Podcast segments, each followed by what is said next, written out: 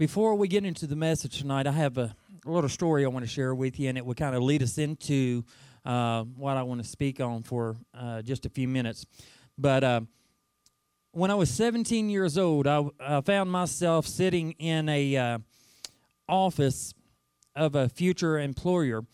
I was sitting there for my very first in, uh, uh, interview, and we was going through the interview process. Uh, he was asking me all kinds of questions. Why, why did I feel like this would be the job for me, and all this different things, and um, and I was answering the best I could. I, I I mean, the best thing to do in an interview is be honest.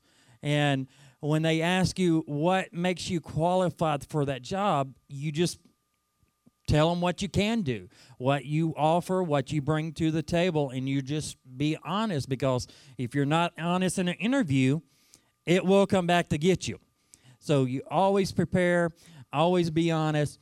But I was going through the interview process, and of course, it got to the point where he offered me the job. I took it. But you know, when you go for a job, and you get hired to do that job, it's good to know what you're going to be doing. What what are the job description? What are you supposed to do? Because if you went out and got a job and your boss said, okay, get out there on the floor and get the stuff done, you're just going to be like, what am I do? What do I supposed to do? How do I supposed to do it? How do I get the job done? When do I know the job is done so I can go home? What are the qualifications? Uh, what are the things that we need to know how to get the job that we are supposed to do done? Those things are called job descriptions. And uh, of course, at that time, I was uh, uh, trying to be a what they call a bus boy back then, and uh, basically the job descriptions was for me when I first came into the job. I clocked in. I washed all the dishes that was left behind from the cooks from the pre- preparation of all the food. Had to get all the dishes cleaned. Then I had to take shrimp and start cutting them open, deveining them, putting them through the batter, and get them ready for fried shrimp.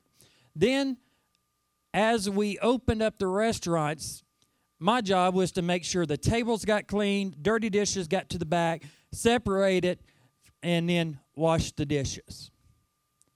Now, if you know that's in your job description, then you know what to do. And that's where I was.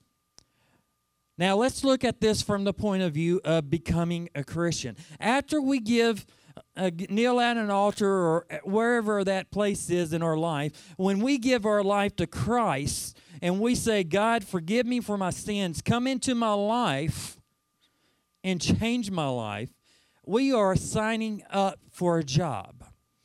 Everyone that calls themselves born again believers has accepted a job from Christ, from God. And that job is to see others come to Him. That's part of the description of making disciples. And that's what we're going to kind of be looking at tonight is looking at what our job description as a Christian is. Our main text for the night is found out in Matthew chapter 28, verses 18 through 20. And it says, And Jesus came and spoke unto them, saying, All authority has been given to me in heaven and in earth. And go therefore and make disciples of all nations, baptizing them in the name of the Father, the Son, and of the Holy Spirit, teaching them to observe all things that I have commanded you. And lo, I am always uh, with you always, even to the end of the age. Amen. So, what we are going to look at tonight is five descriptions of our job as a Christian.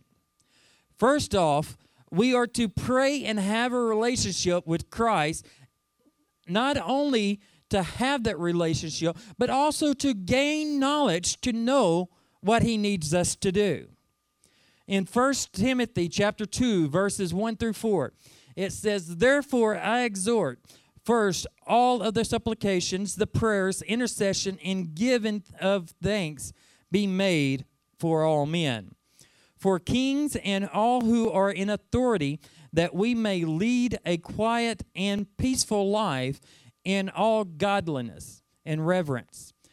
For this is good and acceptable in the sight of God our Savior, who desires all men to be saved and to come to the knowledge of the truth. When we pray, and have that intimate relationship with Jesus Christ, that's going to help us to grow, to know what God expects uh, out of us, to know how we need to live as an example for people because that's what we are called to be. We are to be Christ like. We have to be just like Christ. So we have to, in order to be like Christ, we got to know Him not just know of him by coming to church and listening to a pastor preach, but we got to know him personally. You got to have a relationship with Jesus Christ. And the only way you're going to do that is have a fervent prayer life. That means you're talking to God every single day, not some little lay me down to sleep prayer, but seriously praying, Lord, you see where I'm at. You know what is in my life. I need salvation each and every day. I need that repentance heart. That way, when I make a mistake, I, I can say, Lord, forgive me, cleanse me, so I can be what you want me to be. So, to gain the knowledge. And then also, as we are praying and really seeking out what God wants uh, in our personal lives, He's also going to gain put into knowledge what He wants you to do who he wants you to talk to, how he's wanting you to go into ministry, whatever area of ministry it is, because we've all been called into the ministry. Because every one of us, the Bible tells us to go into the uttermost parts of the earth and preach the good news. So we've all been called. It doesn't matter if you're going to be a full time evangelist or a full time pastor, but we all have been called. So we have to gain the knowledge that God wants us to know what we need to do. And the only way we can do that is through by prayer. Number 2, to see the need around us and to be willing to meet those needs. A lot of times there are people that are hurting. There are people that are needing a little bit of help. Eh, but if we are so concerned about ourselves, we can miss those things. So we have to get to our into our mind that we need to put ourselves not first. And I know that is very very uncommon in our society. It's all about me, it's all about I. But it's really not. The way God wants us to live is he wants us to put others first. We can see this in in scripture over in Psalms chapter 113 verses 6 through 9. And I want you to understand, the book of Psalms is a book of songs. And it says, Who humbles himself to behold the, the things that are in the heavens and in earth? He raises the poor out of the dust, and he lifts the needy out of the ash heaps, that he may sit with him with princes, with the princes of his people. He grants the bearer women a home like a joyful mother of children. Praise the Lord. Basically, what that is saying is that God loves other people. He He loves us so much. And we found that over in John 3:16 that is so familiar. For God so loved the world that he gave his only begotten Son, for whoever believeth in him shall not perish but have everlasting life. And so we have to take his example. He loved others. He loved the your he loves you that he gave his only son to die for you. That way you would have everlasting life.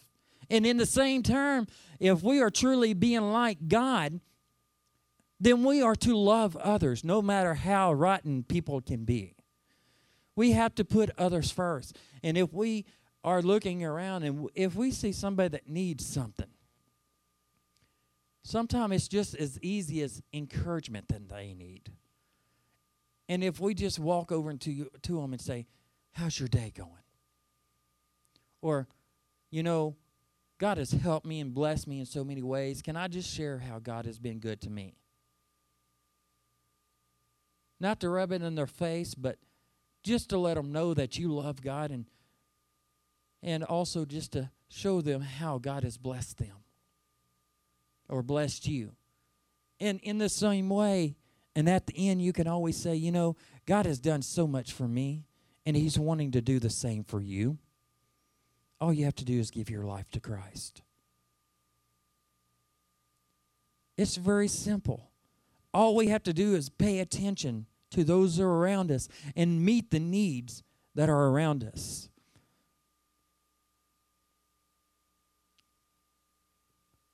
Be willing to serve. Point number three. You know, when you start seeing needs around us, the next point is just be willing to say, God, I see the hurting. I see the needs around me. But you know, I'm just a teenager. There's not a whole lot I can do. So, God, will you send somebody that will take care of them?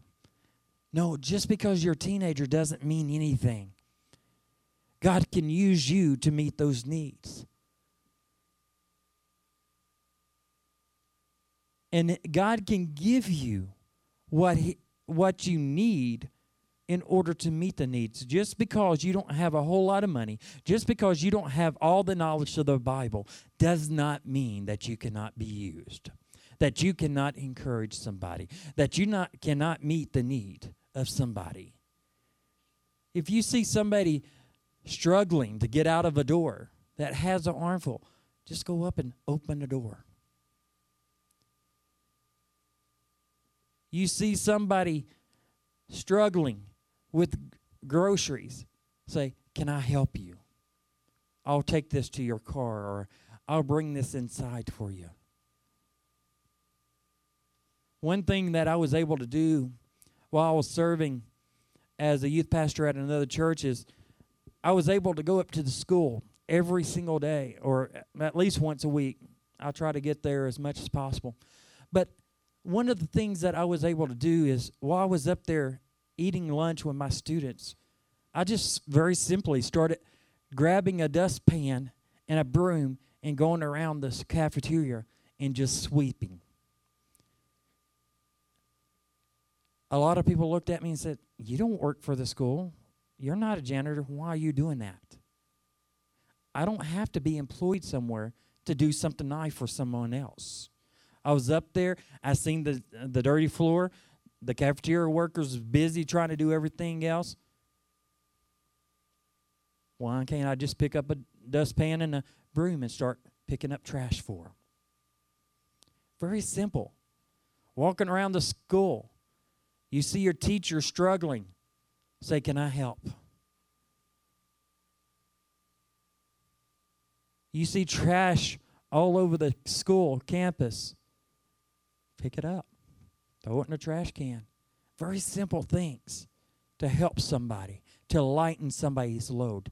That is what we are called to do, to help bear someone else's troubles and to encourage. So be willing to serve. Step out of your comfort zone. Step out of what is expected of you and do something nice for someone else. You know, a lot of times pastors get this reputation of being the head of the church, and they are. But there are some pastors that get to the point where they get kind of big headed sometimes. And when they are needing to have a toilet plunged or to clean a toilet, they don't want to do it because it's out of their job description. But if it's something that needs to be done, we need to be willing to be served. You cannot be a leader without being a servant first.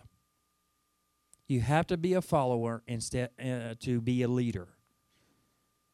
So be willing to be used in a way. And as you are willing to be used, God's going to promote you up the ladder to different things. See, as soon as you can prove that you are faithful in the small things, He's going to give you more responsibility. When you prove that you can handle that, He's going to give you a little bit more. Once you prove you can do that, He's going to give you a little bit more. So be willing to be serve. Be willing to serve. Number four, to give. in Proverbs chapter 28 and verse 27.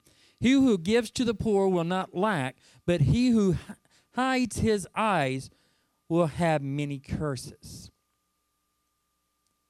He who gives to the poor will not lack, but he who hides his eyes will have many curses.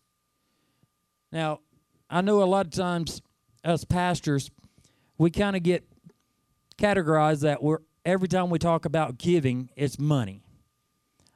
I don't want to talk about money at this moment because God, yes, He does command us to give 10% of our earnings to the church for the furtherance of His work. But also, when it means to give, it means to give more than just money. We are to give of ourselves, we are to give of our time. And let's bring this back to when I was working at Butch's Steak and Seafood there in Dumas. When I first got my first job, if I wasn't willing to give up my time to come to work when I was supposed to, do you think I would have that job very long? No. If I started calling my boss, say, "Oh well, I can't come in today because I've got this other deal to do," or "I can't come in today because I just don't want to work today," I wouldn't have that job very long because I'm not willing to give up my time to do what He's hired me to do. And in the same way, as Christians, we have to be willing to give of ourselves in order to do what God has called us to do. When you accepted Christ into your life, you have signed on to a full time job. Because this world around us is dying and going to hell. And we have the answer. We have what it takes for them not to go to hell. And we have to give of ourselves, we have to give of our time and go out to those and witness to them, to share the gospel, to give a little bit of knowledge to them. And sometimes that takes work because you've got to build a relationship with people. Because if you just walk up to them and say, if you don't give your life to Christ, you're going to die and go to hell, they're going to tune you out right there. But if you take time, you show interest in what they do, and you build a relationship with them, then when it comes to a tough time in their life, they will be more out to listen to you about Christ. So it takes work, it takes time, it takes a commitment to build a disciple. It's just like we was talking about this morning. Pastor made a comment where to make disciples, it don't stop when you bring somebody to Christ. When somebody accepts Christ and you or lead them to Christ, the work only begins. Because after they come to Christ, they are a new baby in Christ and they need to be taught. They need to be taught how to live. They need to be taught how to study God's word. They have to, a lot of times, they need to be taught how to pray. So it takes a commitment to them that you're going to be there every step of the way and say, hey, if you need my help, I'm right here. I don't care if it's at 2 o'clock in the morning. You just give me a call. I'll talk with you. I'll pray with you. It takes a commitment. So you have to give of yourself, give of your time. Part of the job that God has called us to make disciples. And lastly, to tell about Jesus and what he has done for us. Mark chapter 16 in verse 15. It says, And he said to them, Go into all the world and preach the gospel to every creature. Now, this is one that a lot of Christians does not like. But this is part of the job description that God has given us. We are to go into all the world, preaching the gospel. Tell the good news. Doesn't it doesn't say send the pastor, send the youth pastor, send the evangelist, send the missionary. It says all to go. every single one of us to go out and preach the gospel.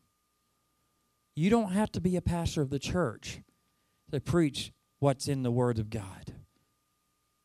All you have to do is while you're studying and applying it to your life, and then just share it with someone. But that is the hardest one for anybody to get get to the realization. And the reason why it's a hard one for us is because we are afraid of what people are going to say about us. We are afraid. We don't want our friends to think we're some kind of weirdos.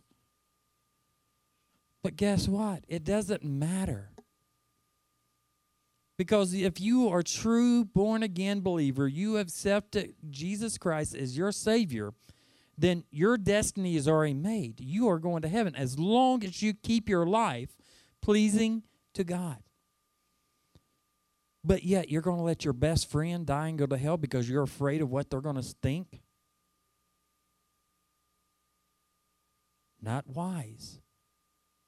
I much rather have a best friend think I'm some kind of weirdo. And at least I give them the opportunity to accept Jesus Christ as their Savior than it is to stand before Jesus one day because we're all going to do it. But stand before Jesus and He says, You know, what about your best friend? What did you do to lead them to Christ or lead them to me? And I'm just standing there like, I didn't want to lose him as a friend. So I didn't talk to him. You think God is going to be pleased with that? No. He's going to want to know why didn't you talk to your friend about me? And the thing is, we need to do it. Not just because God commands us, but because we love God so much for for saving our soul, we should want to make sure our friend is going to be up in heaven with us.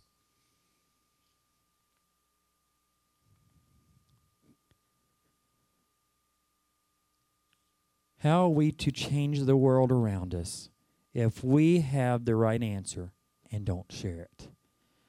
Our world around us is in bad shape. I know as teenagers you're not you don't like to keep up with politics and all. But our society is in a bad, bad shape. And if Christians don't step up and tell our country, if we don't start making right decisions, decisions for God, what's right for God, then our country is going to continue to get worse. Now, we know the Bible foretells it. We know we're preparing for the rapture. But nowhere in the Bible does it ever tell the Christians, oh, well, it's just going to get bad, so y'all just hang in there till I come. No, God tells us to the very day we are taken out of this earth, we are to preach the gospel. Now, I could have taken this message a whole lot deeper. There could have been a whole lot more job descriptions. But I do believe these five that I talked about tonight is a good foundation of a job description for Christians. To pray, to have that relationship with Jesus Christ, to gain knowledge of what He wants us to do, to see the need around us and be willing to meet it, be willing to serve, to give and to tell all about Jesus Christ. And I promise, young people, if you start putting that into practice, then you are going to see a difference, not only in your life, but in the world around you. And as this church is growing and we are starting to move into the next phase, as we are starting to look at the new facilities. We as a youth group have got to start looking at God, what is our purpose as a youth group at New Song? We have got to start having a vision for this church, for this youth group. And if we can take these job descriptions that He has given us tonight and start putting them into play in our life, then we're going to find out what God is wanting to do through New Song Youth Ministries. We don't have to wait till we get into our new building. We can start tonight on what God is wanting to do through our first in our life and then through our lives. We got to start cashing out a vision for the young people of this area. All the youth in this area, we need to start casting out a vision for them and saying, No, Satan, you can't have these young people. God loved me so much that he gave his son to die upon that cross, but he also gave his life upon that cross for them. And I need to do what I need to do to reach out to them. So, with every head bowed, every eyes closed, we're just going to spend the next few moments in prayer. And we're going to pray that God would begin to take these job descriptions that we talked about tonight and begin to bear it in our souls, that we would make it a personal endeavor to meet every one of those job descriptions, that we can do everything that has been set out for us to do, so we can begin to gain that vision for these young people all around us that none shall perish, but they all should have everlasting life. Dear and the Father, we come to you tonight. We just thank you and praise you for all that you do for us. We thank you for dying up on that cross, that you sent your Son to die up on that cross for my sins, for the sins of everyone in this room, but also everyone in this world, Lord. And we just pray that you would just begin to take these truths and begin to bear it in our hearts, that we will have the passion and the desire to have that relationship, to pray with you and to talk with you each and every day, to gain your wisdom about you in our life, but also begin to use us. To give us knowledge of what you would have us to do, Lord.